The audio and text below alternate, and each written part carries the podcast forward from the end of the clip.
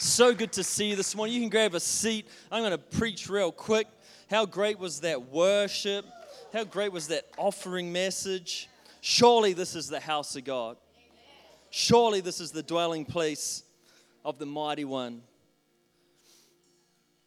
Surely God is in his in this house and in this church and we had this prayer meeting down here this morning and it was really great. And uh, Ryan Gerber, if, are you in the room? There he is serving. Um, we're all here because of you.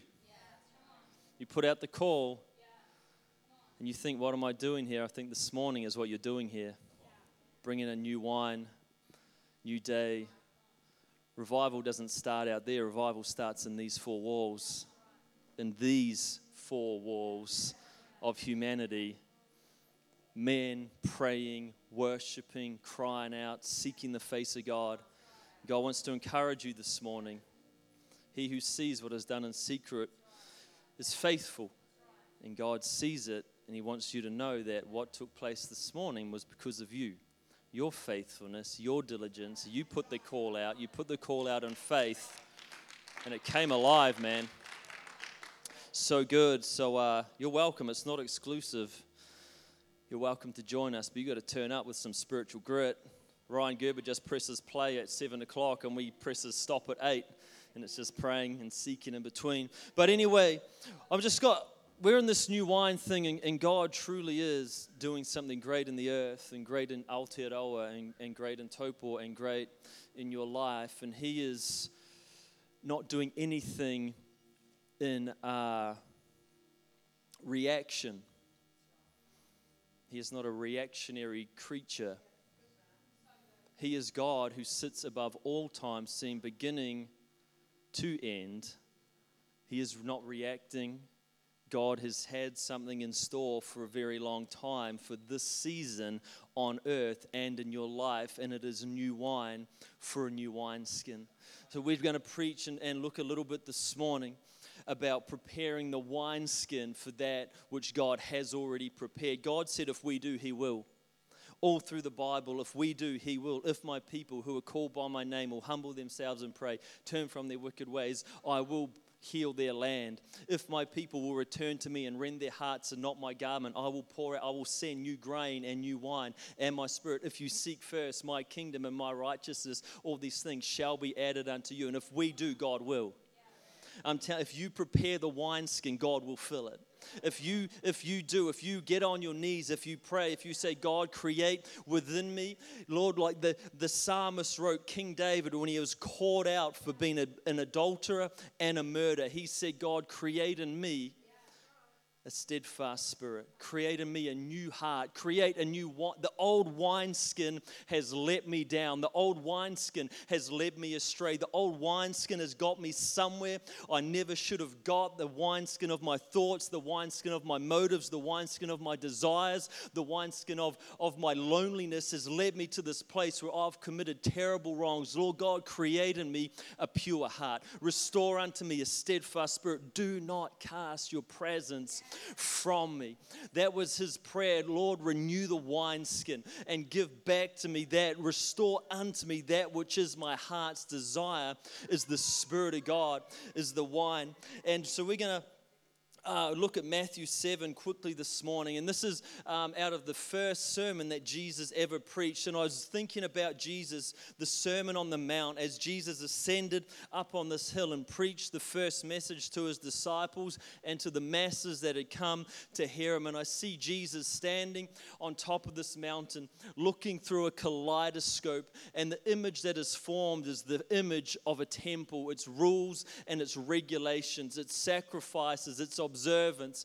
It's, it's following rules and rituals and regulations. And this kaleidoscope in Jesus' hand is then twisted. And as he twists it, twists this kaleidoscope, there's a great cracking and a great breaking and a great transformation. And that which was once a temple, which once signified rules, rituals, regulations, observances, and, and flesh outworked. Uh, uh, righteousness, he, he twists it and it cracks and it forms and it's transformed into the image of a human heart. And Jesus looks back into the, fu- into the past and then to look forward into the future. And the Sermon on the Mount is a great transaction point where God will no longer encounter people through observation, through ritual, through following of strict policy, but God will now encounter people through their heart. But the beauty of a kaleidoscope is it doesn't throw it away and create a new image. It takes the image that is there and transforms it into the next image. And Jesus Christ took all that had happened, all that had been before him, and in his hands, he twists it and he reshapes it and he transforms it into this new image going forward. That the place of encounter, the place of new wine, the place of worship, the place of re- revival and renewal is found in the temple of humanity, in the dark place place of, of our human bodies in our hearts. And Jesus, with this, with this, this sermon on the mountain, filled with multiple illustrations and re, recorrections, is, is, is twisting the kaleidoscope of everything that has come to pass. And with everything it been, and his wisdom and his grace, and in his hands, he reshapes the place of encounter. He reshapes the place of engagement. He reshapes the place of, of transaction connection with God from no longer having to be uh, the, the temple, the altar, the sacrifice, the blood, but to that place of in the core of humanity is where Christ wants to meet with us. And he, he preaches this message in Matthew 7, verse 7. He says, Ask, seek, and knock. Ask, it will be given to you. Seek, and you will find.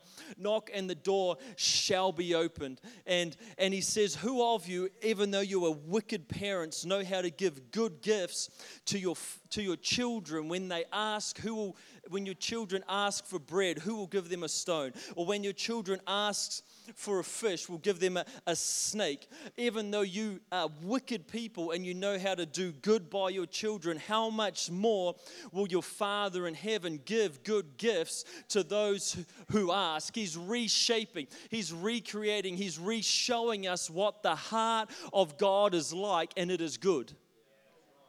It is not an unruly taskmaster expecting great return for little investment. But God is the God who is a good God and a gracious God, who is slow to anger, who is abounding in love, and who wants to meet with you in the heart of your life.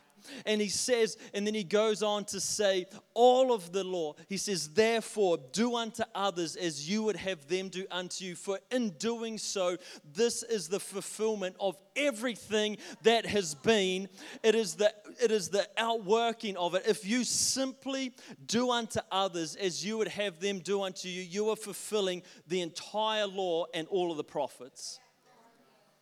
He's reshaping. It's no longer observation. It's no longer keeping score. It's no longer behavior management. It is encounter with Jesus Christ. And upon that encounter with the goodness of God, upon the revelation of the, the character and the nature of who God is, as Christ twists the kaleidoscope and takes that which was and reshapes it into that which is to come, He is inviting us into this heartfelt relationship where He pours His Spirit into our lives and He's shaping in us in this season new wineskins for that which He has already got in store. Because what child, if they ask for something good, will be given something bad? And if we ask God, if we inquire of God, if we seek God, surely we will find Him. And surely we will find the goodness of who God is. Those who hunger and thirst for righteousness, they shall be filled with righteousness, with goodness, not with something else. And God meets the appetite that we have in ourselves for Him. And what are we hungry for this morning? What are we filling up on this morning? How much news do you watch? How much social media do you watch?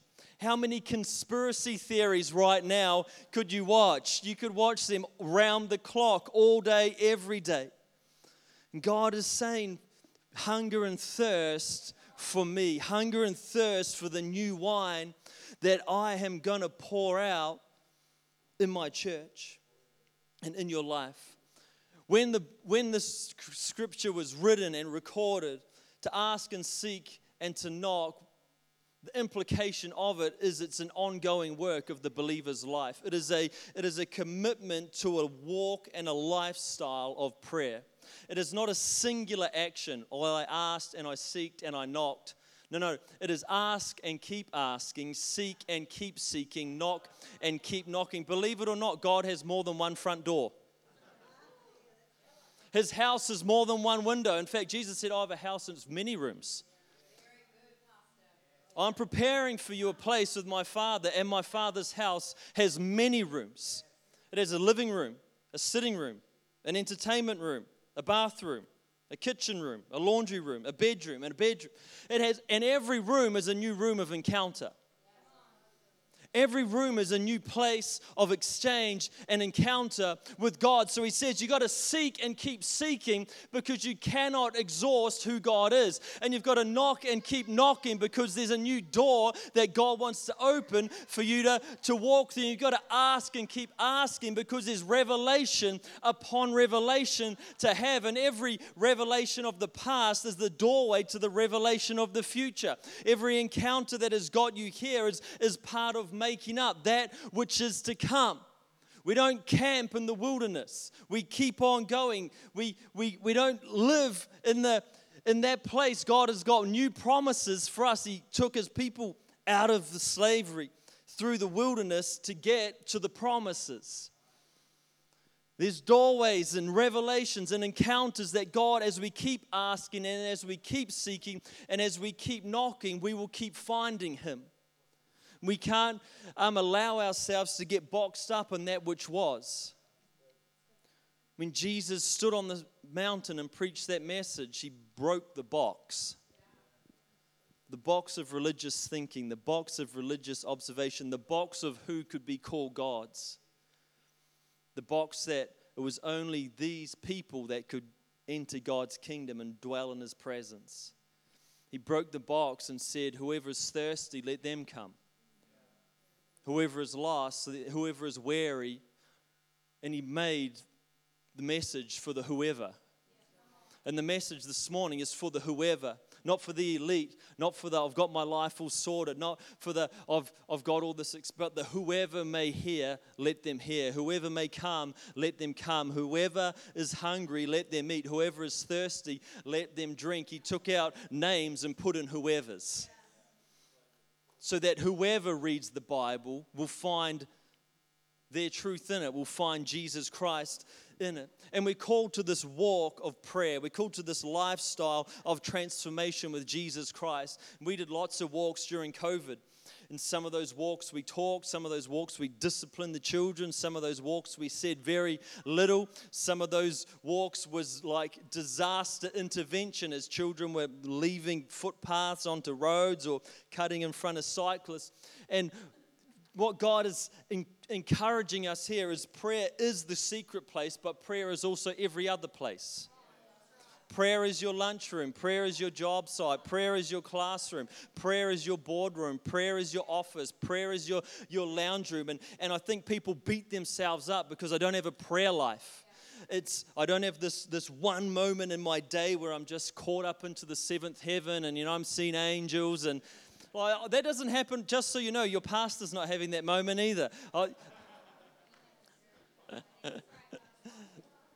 I have moments of it, but it's not every day where I'm having this euphoric moment with Jesus Christ. But what this scripture is reminding us is we're called to a, a, walk of prayer through life, where day by day we're inquiring of Jesus Christ. We're, we're allowing Him to shape in us a new wineskin all the time. It's not, well, on Sunday if He does or doesn't do it, or in this little moment in the morning or the evening. That's God's window of opportunity that our entire life is a window of opportunity for Jesus Christ to speak to us and continue the transformational work in us, which is shaping in us a new wineskin. Because he said, I will pour out new wine. But he said, I won't pour it into an old skin because it'll burst. So the new wine's good. Is the skin ready? Is the question this morning. Is our lives, are our hearts postured before God to receive that which He has for us? Or are they closed off? When I was young, we used to go uh, in Whangarei to the Olympic pools. We never had the Olympics, um, but it was nonetheless the Olympic pools. And and there was the indoor pool, which was big and it was heated and it burnt your eyes of chlorine. And then there's the outdoor pools, and there was the little kiddies pool that they used to splash around in, and there was like a, a, a waist deep pool that you could swim in. And then there was the big, um, like Olympic swimming pool, which was maybe neck deep. Uh, and then there was the diving, the diving pool, and it was like deep. It was, it was, re- and every time we went to the pools, we were, um, we were. it's like staring at the face of Jesus. It's um. It was like, is the diving is the diving pool going to be open? Is the diving pool going to be open? Is the diving pool going to be open? And it was never open. It was always closed. And we're like, why do you even have this diving pool? It's just always, always closed. And we'd swim in, in these other pools, but all we wanted to do was really swim in the diving pool. We wanted to bomb off the. There was like the diving board. There was the diving board. Then there was like the platform. We just wanted to jump. We just wanted to bomb off this platform into this deep pool. And, uh, you know, faith is based in experience and encounter. Faith is not based in knowledge and intellect. And the place of encounter is your heart. Like we encounter the miraculous around our lives. You may have been healed physically in your body. You may have had God intervene miraculously in circumstances, financially, circumstantially, whatever it looks like. That is the manifest, manifestation, I believe, of God. The encounter of God is the human heart, the place of encounter. So, the place where faith is built is in not what God is doing for us, but it is what God is doing in us, is the place of encounter and transformation. That this, your human heart is the encounter factory. It is the hub that your humanity needs to spin on. And Jesus Christ is the one who balances it, brings harmony to it. If you've ever driven a car with an unbalanced wheel, it's, you know, it's, it, it, it vibrates and wobbles. And some of our lives get like that, not because of the external climate, because of the internal climate. And faith is based in encounter. To know God is not to know Him through intelligence, it's to know Him through experience. Because He is a real and a living God. He is not fashioned by the hands of man, man was fashioned by the hands of God. God was not made in our image, we were made in God's image. God pre exists our idea of who He is. He always has and He always will be. And the place of encounter, the place where a faith is built, is in our hearts. When we allow Jesus Christ, the Prince of Peace, to walk through the door of our hearts and sit down in our lives on the throne of our hearts, He said, Of the increase of His government, there shall be no end. That He is the Prince of Peace. And princes sit on thrones. And your heart has a throne and who's sitting on it this morning? Is it the prince of the world, the prince of finance, the prince of insecurity, the prince of confusion, the prince of comparison? Or is it the prince of peace? And when peace rules and reigns, harmony rules and reigns of the increase of his government, there will be no end. And when we allow the Prince of Peace to sit on the throne of our hearts, that is where faith is born. Because we once were something and now we are something else, not because of what we've done, but because of who Jesus Christ is. And I've tasted and I've seen, and now I know that the Lord is good. And so, what Jesus is doing here is he's showing us a new way in this, this message of this Sermon on the Mount. Is he's like, it's, it's not about encountering God with these outward works. That is just the byproduct now of an encounter with Jesus Christ. That the net, like Summer said, the natural thing to do with an encounter of, with Jesus is just to do what Jesus would do and value what Jesus values. So he says, Do unto others as you, as you would have do unto, do unto others as you would have them do unto you. As we encounter Jesus Christ in our hearts, that is the enabler of us walking in the, the f- fulfillment of the law and of the prophets. The world is in uproar over Black Lives Matters, rightfully so.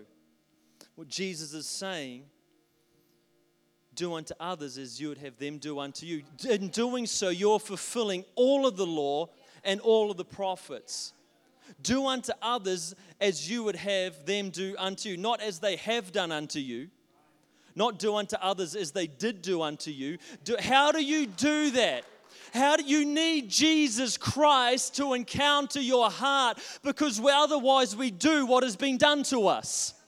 I was hurt, so I hurt others. I was neglected, so I neglected. I was abused, so I abused others. And then we encounter Jesus Christ, the Prince of Peace, and our kaleidoscope is twisted. Our life is reworked. Our hearts are reborn. And now it's no longer, I'm, I'm no longer doing what was done to me. I'm able to do what I what others would have done unto themselves, or do unto others as you would have them do unto yourself. And through this place of encounter, as we, you know, when we got shallow faith, because we only let Jesus in the shallow pool. We've got shallow faith because Jesus has come to the Whangarei Olympic Pools complex of our lives, and all the pools are closed except the kiddies' pool. And we can say, you know, Jesus, on a Sunday, you can splash around in there and we can kick a little bit of water around and, and laugh. But if, if, that is the, if that is the pool of our encounter, it's shallow. And Jesus is saying this morning, He's like, I want, I want, I want the diving pool to be opened. I want to dive in to the deep places of your heart. I want to dive and give you a deep encounter and a deep revelation and a, a, a, a deep uh, moment with me so that your faith is going to be deeply rooted, not in, in knowledge and in messages and, and, and, and internet fads, but, but your knowledge and your faith is going to be founded on a deep encounter with me because you've, you've led him into the deep places of your heart deep calls unto deep. And he's saying, I don't, I don't want to come. He's, it's all good. He'll splash in the, in the pool with you and you'll have a great time. And, he, and he's all good with it, but he's encouraging you and inviting you this morning. There's a, there's a new depth to go to, there's a fresh encounter to have. There's, let me reshape the wineskin of your heart that you can then carry into the earth the new wine that I have for you. Open the diving pool. we're like, Jesus, there's stuff down in the bottom there and I don't want it stirred up. Someone's going to stir it up sooner or later.